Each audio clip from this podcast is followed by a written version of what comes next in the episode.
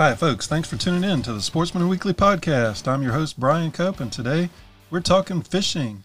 And we got some in front of us, some Stanley Jigs, Vibershaft Spinner Baits, and we're going to talk to the man himself, Lonnie Stanley, about when you should use spinner baits with certain type blades on them. We got Colorado blades, Willow blades, a combination of two Colorado blades, a Colorado blade and a Willow blade combo. And we're going to talk to Lonnie and see, you know, what determines when you use these different spinner baits. All right, Lonnie, welcome to the show. Thanks for being on. Doing? Hey, Mr. Lonnie, I'm good. How about you? Well, between all the rain and the cold weather, I'm tired of this stuff now. I'm ready to move to Mexico, I guess. I bet. I saw that y'all are getting hit with the rain pretty hard. Yeah, it's got our lakes all. We've been making new muddy water spinnerbait colors, and we have a good place to practice on it right now. Yes, Sam Rayburn, it's only 7 miles away, and it's most of it up the creeks and and everything is so muddy. Whatever. How you been doing? Oh, I'm good. I appreciate your time. I was wondering if I could talk to you a little bit about those dirty water spinnerbaits. Okay, yeah, that's fine. All right, I got a little package from y'all earlier this year, and I appreciate that. It had 6 or 8 spinner baits in it, and my brother was with me when I opened the package. He's not a big fisherman, and he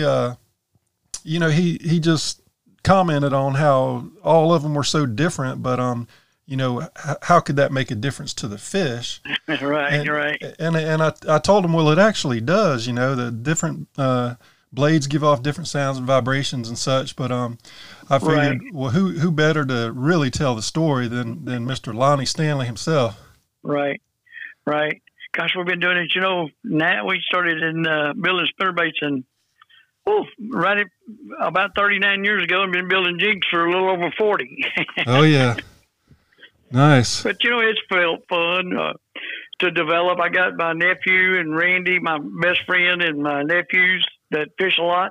They fish a lot more than I do, and it keeps us old guys up to date on what they need. In fact, some of these dirty water spinnerbaits we made for our pro staff, and me and John, we went fishing with them, and John went that way and I went this way, and you got back now off color water, that orange blade mixed with a chartreuse blade with a real bright Larry Nixon's favorite color red perch skirt was, you go through there with a wide one and a gut chartreuse wide one and catch 3, come right back through there with the orange blades, with the orange and chartreuse blades and skirt that, it's just give them something, I guess, to pick up better in that muddy water. They can pick it up better.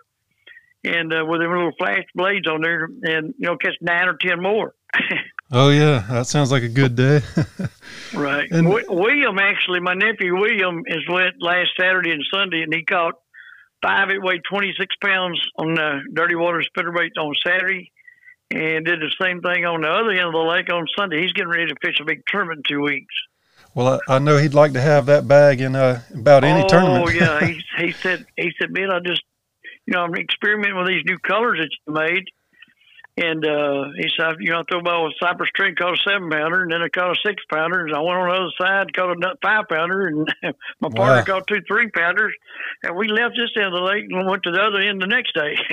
That's a good day for sure. Whatever. That, you never know what you're going to do on Sam Rayburn in the spring, this, February, March, and April. And you can catch 5 and weigh 35 pounds in a minute. Right. And then you might not catch nothing. You never know. Right.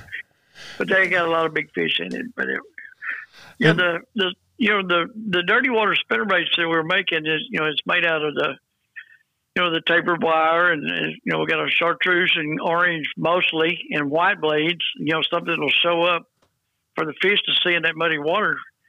Because a lot of times they hear so much coming through the water with sound, big thumper blades on a spinnerbait, buzz baits, rattle traps. I think sometimes you're slow roll on spinnerbait, you're not making a lot of noise, but if you can get the right kind of flash on it, that they can pick up the flash and the vibration both, they'll eat it. All right, good. And how big of a difference, or what, I guess the better question would be, when a fisherman is looking in his tackle box and he sees a spinnerbait that has two Colorado blades on it, and then he sees another one that has a Colorado blade and a Willow blade on it, what would make him determine, well, I need to use this one over the other one?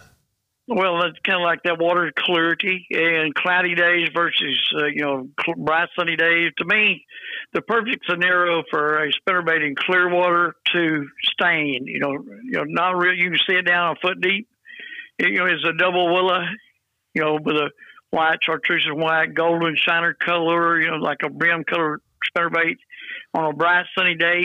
That would be my number one choice. That would be probably all I would throw. Now go back to the same lake, and it's rained, and the back of the creeks are off colored. It's cloudy. That's when you double Colorados or your chartreuse blades or your dirty water spinnerbaits that we're making. That would be more of a time. But it is one other thing that this dirty water spinnerbait that me and John's making now for mostly, we sell most of our stuff in the South, but it's also sell them everywhere. Back in 1982, when I made the Bassmaster Classic, you know what I caught most of my fish on? That Ricky Clunn won it on a first one time I ever been up there on a golden shiner spinnerbait with a chartreuse blade on the front of a gold smallmouth. Now smallmouth love colored blades, something real flashy. Oh yeah. And we fish in Lake Ontario and the St. Lawrence River up there, and you can see the bottom in 10 foot deep. But we caught a lot of fish on chartreuse bladed spinnerbait, not the chartreuse front and a gold back. Right. And so the dirty water is mostly, we call that dirty water for the South, but also that dirty water spinnerbait for up north, and the clear water is excellent bait, especially if you're around smallmouth. All right, great. And so like, with the weather the way it is right now, it's obviously going to be muddy across the South for quite a while. And so, these dirty water spinnerbaits are probably going to be a big hit right now. And, what color combination and blade combination, I guess you're saying the double Colorado with some chartreuse on it is the way to go right now. That's we make about 8 or 10 different, variations of it, from the willow to a Colorado willow to a Colorado, and we have some gold blades in there for, chartreuse in the front and orange in the front and gold back. We kind of mixed them up a little bit there. And to me, the number one for real muddy, let's just start with a real muddy. You see a spinnerbait 6 inches deep or less. The orange front blade and a chartreuse back blade, to me. Or you can reverse either one, chartreuse and orange, or orange and chartreuse. That, to me, is the best muddy water. I'm talking when it's muddy water, not stained. All right.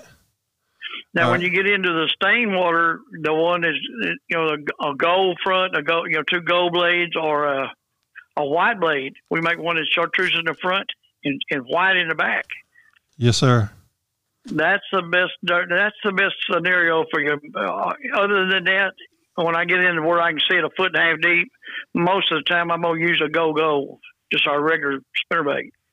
All right.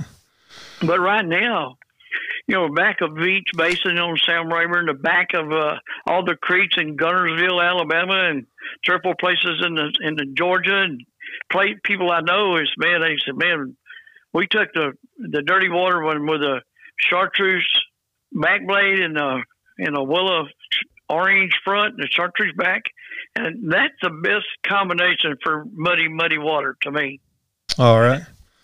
And what determines what size spinnerbait you're using? Does that have anything to do with the water clarity? Well, most of the time when you use a dirty water spinnerbait, it's muddy, so the fish is not going to be real deep. Now we make a 3/4 ounce. That you slow roll it in the muddy water out at 8 to 10 foot.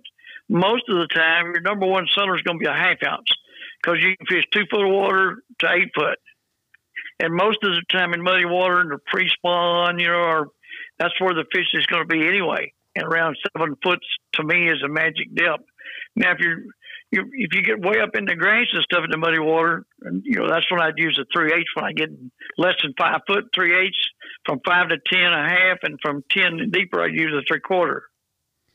All right, and when you're fishing these spinner baits, do you like to just steadily reel, or do you do any jerking motions, or do you give it any kind of action other than just reeling it? Well, most of the time it's the speed, not the, just so much of the jerking and putting it. It's got so much action there. The blade, you know, the vibration coming off the blade, it's shaking the skirt. And I always put some kind of trailer on the back of mine, either, you know, like a little zoom trailer, or sometimes we want a lot of, you know, a lot of vibration. We put a, you know, like a zoom speed crawl on the back, which makes it go crazy, you know. But I just use mine for his speed, either fast, medium, or slow, or super slow. There's all right. Three ways you use a spinnerbait. Buzz it across the top of the grace. Then that way you're catching, you know, reaction strikes, kind of like a buzz bait or a frog. And then, you know, they'll tick the top of the grass or the cover, mostly grass. We look for grass everywhere. Anywhere you can find grass, hydrilla, coontail, milfoil, and in 5 foot, 6 foot of water in the spring, pre-spawn, they're going to be fish laying in it, on top of it, or on the outside. All right. All right. That's a good tip. And, but, you know, hey, look, I fish with my nephew, Daniel Rayburn. I got Toledo Bend, 50 miles. Sam Rayburn is 7. Livingston and Conroe is less than 2-hour drive. I got Lake Fork 2 hours up the road. I got more tournaments. I got an 8-year-old grandson that is eat up with basketball, baseball, and bass fishing. Yes, sir. He's hung up on the bees right now. And let's go throw another in there, buck hunting them. Oh, yeah. Yes, sir. And so, but he loves to fish. And, in fact, we're fishing McDonald's in April. Joanne at Skeeter lets him fish with me and Randy in the Skeeter Big Open Tournament in June. Oh, yeah. And he's eat up with bass fishing. He'll be the next Ricky Clunn of the world, or Kevin Van Damme. All right, great. Well, we look forward to seeing him. Right. And, but if you need anything to fish with, anytime you want to call me or you need anything to fish with, if you ain't got it, it's because you ain't talked to me or Clifford. All right. All right. Just let us know whatever. All right. Well, I sure do appreciate it, and appreciate everything y'all do for us, and thank you for your time. All right, folks, there you have it. That is a legend in the sport of fishing. That's Mr. Lonnie Stanley of Hail Lures and Stanley Jigs. And you can check them out at fishstanley.com, and you can find their lures, you know, all over in every tackle store you ever plan to go in. You'll see Stanley Lures, Stanley Jigs, and Hail Lures and Jigs. And, well, folks, thanks for tuning in to the Sportsman Weekly Podcast. I'm glad we finally got some fishing in. And tune in next week, and we'll have another one for you. I'm your host, Brian Cope, signing off.